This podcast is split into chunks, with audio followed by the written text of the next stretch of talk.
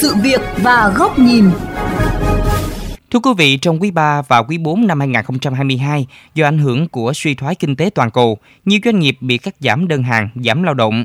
Theo khảo sát của Phòng Thương mại và Công nghiệp Việt Nam, thực hiện năm 2022 về triển vọng sản xuất kinh doanh của doanh nghiệp tại thành phố Hồ Chí Minh và một số tỉnh thành phố phía Nam cho thấy, chỉ có 9% doanh nghiệp cho biết sẽ tăng đơn hàng, 68% số doanh nghiệp giảm đơn hàng và khoảng 23% chưa biết được tình hình sản xuất trong thời gian tới.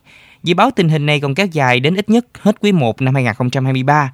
Các doanh nghiệp sẽ nỗ lực duy trì, không để gián đoạn đứt kể chuỗi sản xuất ra sao. Thành phố Hồ Chí Minh cần làm gì để hỗ trợ doanh nghiệp vượt qua khó khăn sau Tết? Đây cũng là nội dung được đề cập trong chuyên mục sự việc và góc nhìn hôm nay.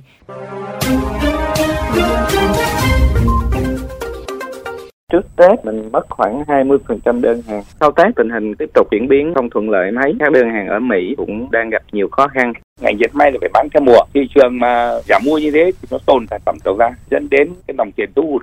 Qua Tết không có trường hợp nghỉ việc. Lao động thì à, vẫn thiếu, nhất là kỹ sư lành nghề. Đó.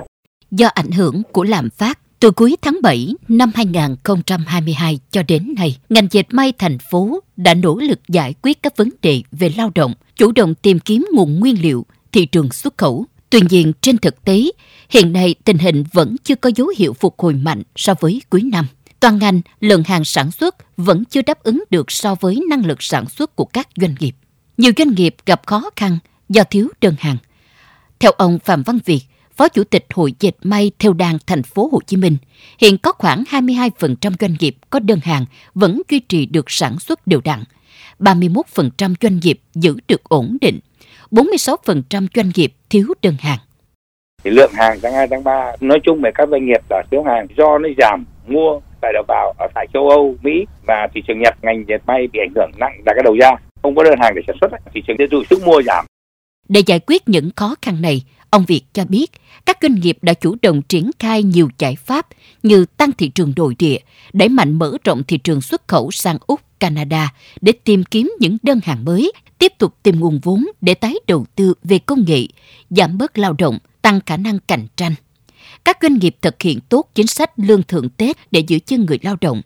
Kết quả, sau Tết công nhân quay trở lại làm việc khá đầy đủ, từ 95 đến 98%.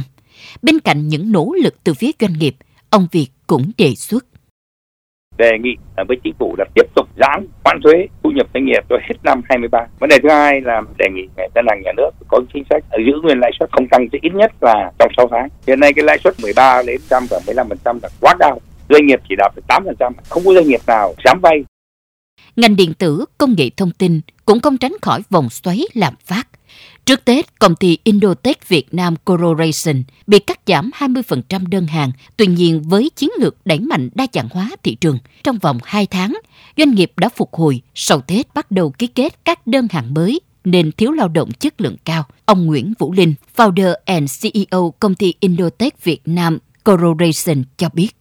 Chúng tôi có 4 thị trường Nhật, Mỹ, Úc và Việt Nam. Với những trường hợp Mỹ gặp khó khăn thì ngược lại đối tác Nhật, Úc họ vẫn có thể là duy trì hoặc là phát triển hơn. Chúng tôi cũng tích cực phát triển thị trường Việt Nam, kiếm nhiều đơn hàng hơn để bù vào cái đơn hàng thiếu hụt. Ngoài ra cũng dùng quỹ tài chính riêng của mình để tăng chính sách phúc lợi của nhân viên. Thì để thu hút được thêm nhiều nhân tài, chúng tôi cũng nâng cao quảng bá hình ảnh công ty để mọi người nhận diện, từ đó tin tưởng và đầu quân.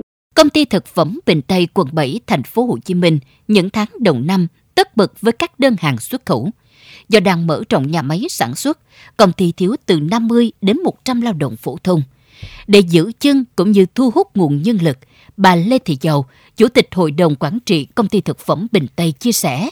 Công ty chúng tôi thường xuyên đào tạo và nâng cao đời sống của người lao động trăm phần trăm. Những người lao động đều có bảo hiểm. Chúng tôi đều có những chính sách đối với con cái của họ. Tài trợ tiểu học 500 ngàn đồng một tháng, trung học thì một triệu và đại học là một triệu rưỡi.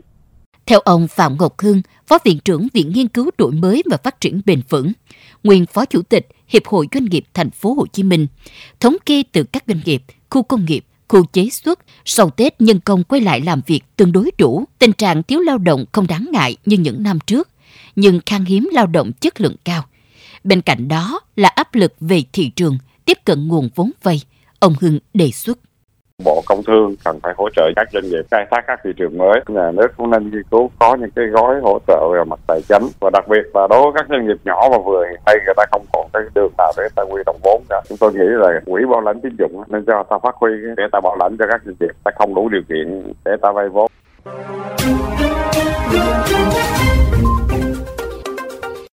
Thưa quý vị, sau Tết các doanh nghiệp ở thành phố Hồ Chí Minh đều có những khó khăn riêng. Các doanh nghiệp cũng đã chủ động tháo gỡ ngay từ cuối năm 2022, đầu năm 2023, các sở ngành địa phương của thành phố cũng đã triển khai nhiều giải pháp cải thiện môi trường đầu tư, kinh doanh nhằm đồng hành cùng doanh nghiệp vượt qua khó khăn, tránh đứt gãy chuỗi sản xuất.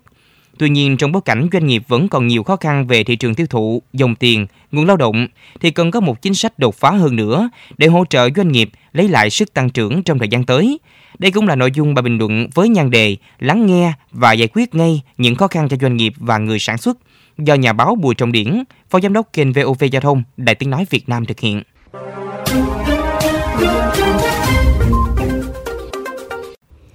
Chưa khi nào làm ăn khó khăn như lúc này.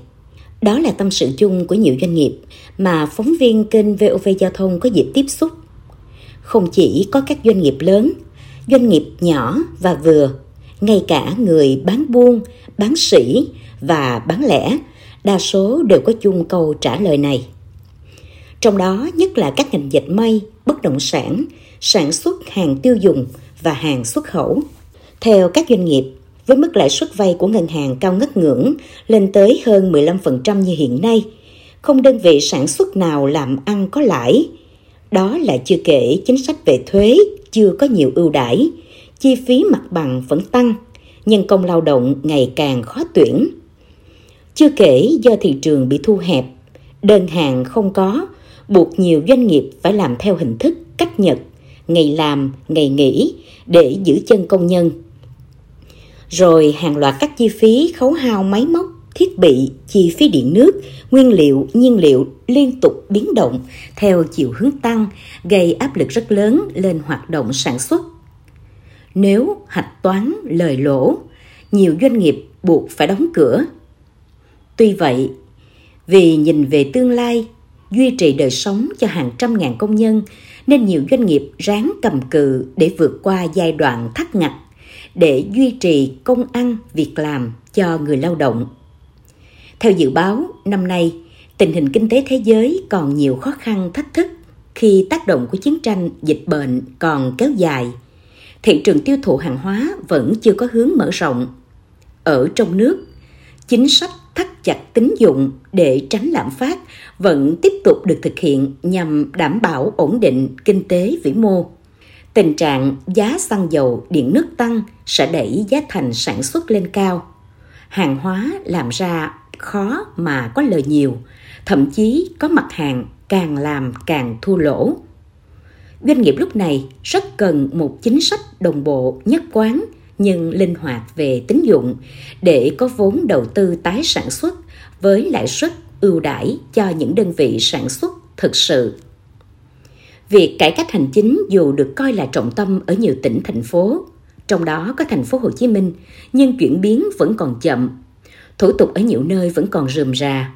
Bệnh, sợ trách nhiệm có dấu hiệu lan tràn khi nhiều cấp, nhiều ngành lạm dụng việc kính chuyển để đá quả bóng đi nơi khác.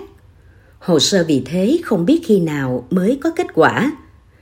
Chưa kể, ngay lực lượng chức năng như thị trường, thuế ở một số nơi có biểu hiện sách nhiễu nhưng không dễ điểm mặt chỉ tên vì doanh nghiệp đều ngại.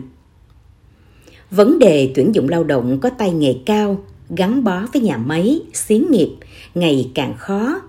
Việc xúc tiến thương mại, tìm kiếm, mở rộng thị trường để doanh nghiệp tự bơi là hơi bất khả thi, mà phải có vai trò bà đỡ của cơ quan quản lý nhà nước dẫn đường, may ra mới có hy vọng. Rõ ràng, doanh nghiệp và người sản xuất đang đứng trước hàng loạt những khó khăn khó vượt qua. Lúc này các đơn vị công quyền phải sắn tay khơi thông những ách tắc này. Cái nào giải quyết được ngay thì làm dứt điểm. Cái nào phải chờ đợi thì thông báo để doanh nghiệp yên tâm chờ đợi.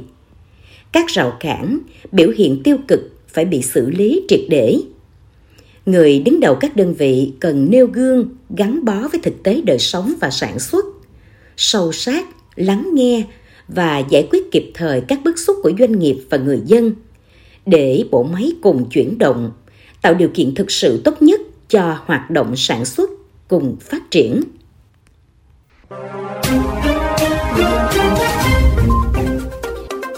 Đến đây thì lượng của chương trình Sự Việc và Góc Nhìn cũng đã hết. Xin chào tạm biệt và hẹn gặp lại quý vị trong các chương trình lần sau.